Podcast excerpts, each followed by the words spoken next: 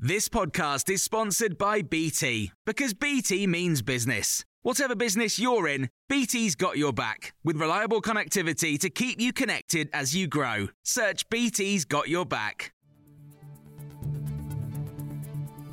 This is the Times afternoon briefing on Wednesday, the 14th of December. Government sources say three migrants have died after a small boat ran into trouble in the English Channel with 43 people rescued alive. A major search and rescue operation was launched in the early hours off the coast of Kent. Adam McGratty from Kent Live has a statement from the UK Coast Guard. The Southeast Coast Ambulance tell us that uh, they were called at around 3:40 a.m. this morning. Um, the Navy, Border Force, and Kent Police have all been involved, um, as well as Coast Guard helicopters. A helicopter from the French Navy has also been involved in the rescue mission. Um, a fishing vessel in the area, they also say in their statement, has also been assisting in the rescue. Yesterday, the Prime Minister announced new measures in a bid to curb channel crossings, telling MPs in the Commons, we have to stop the boats. More than 44,000 people have made the dangerous crossing this year. Industry bosses have told us pubs and restaurants are facing a surge in Christmas party cancellations over the latest rail strikes.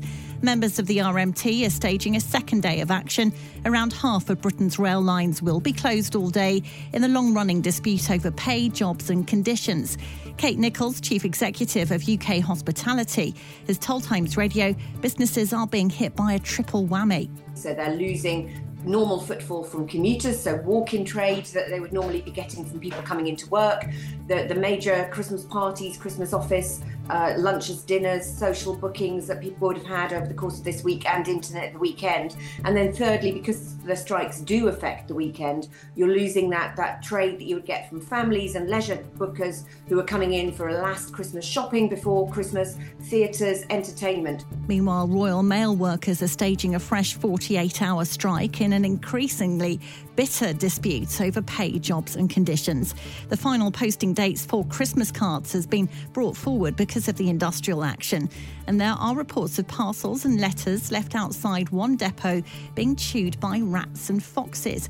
CWU General Secretary is Dave Wards. Well, I mean, it's it's fairly obvious that um, if there's going to be a dispute as bitter as this at this point in the year, that there will be a backlog of mail. Um, but what I would say to you is that, you know, speak to any postal worker in the UK, uh, and they will tell you that the plans that Royal Mail have in place uh, for the future uh, will destroy every Christmas and will destroy Mail as we know it.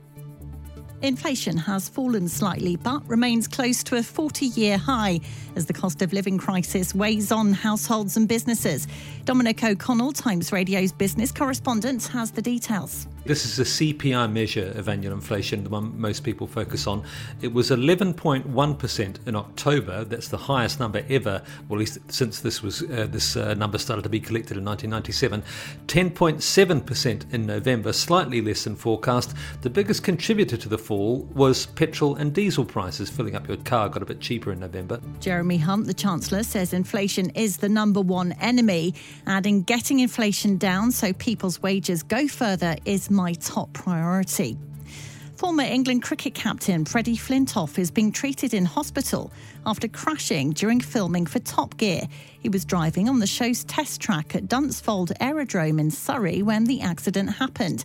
Though not thought to be life threatening, the extent of his injuries is unknown at this stage.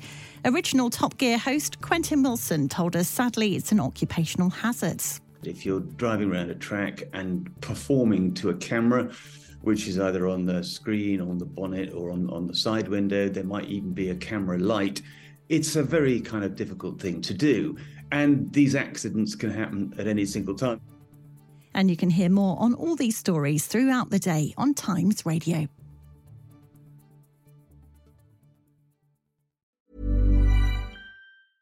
Cool fact a crocodile can't stick out its tongue. Also, you can get health insurance for a month or just under a year in some states. United Healthcare short term insurance plans, underwritten by Golden Rule Insurance Company, offer flexible, budget friendly coverage for you. Learn more at uhone.com. Even when we're on a budget, we still deserve nice things.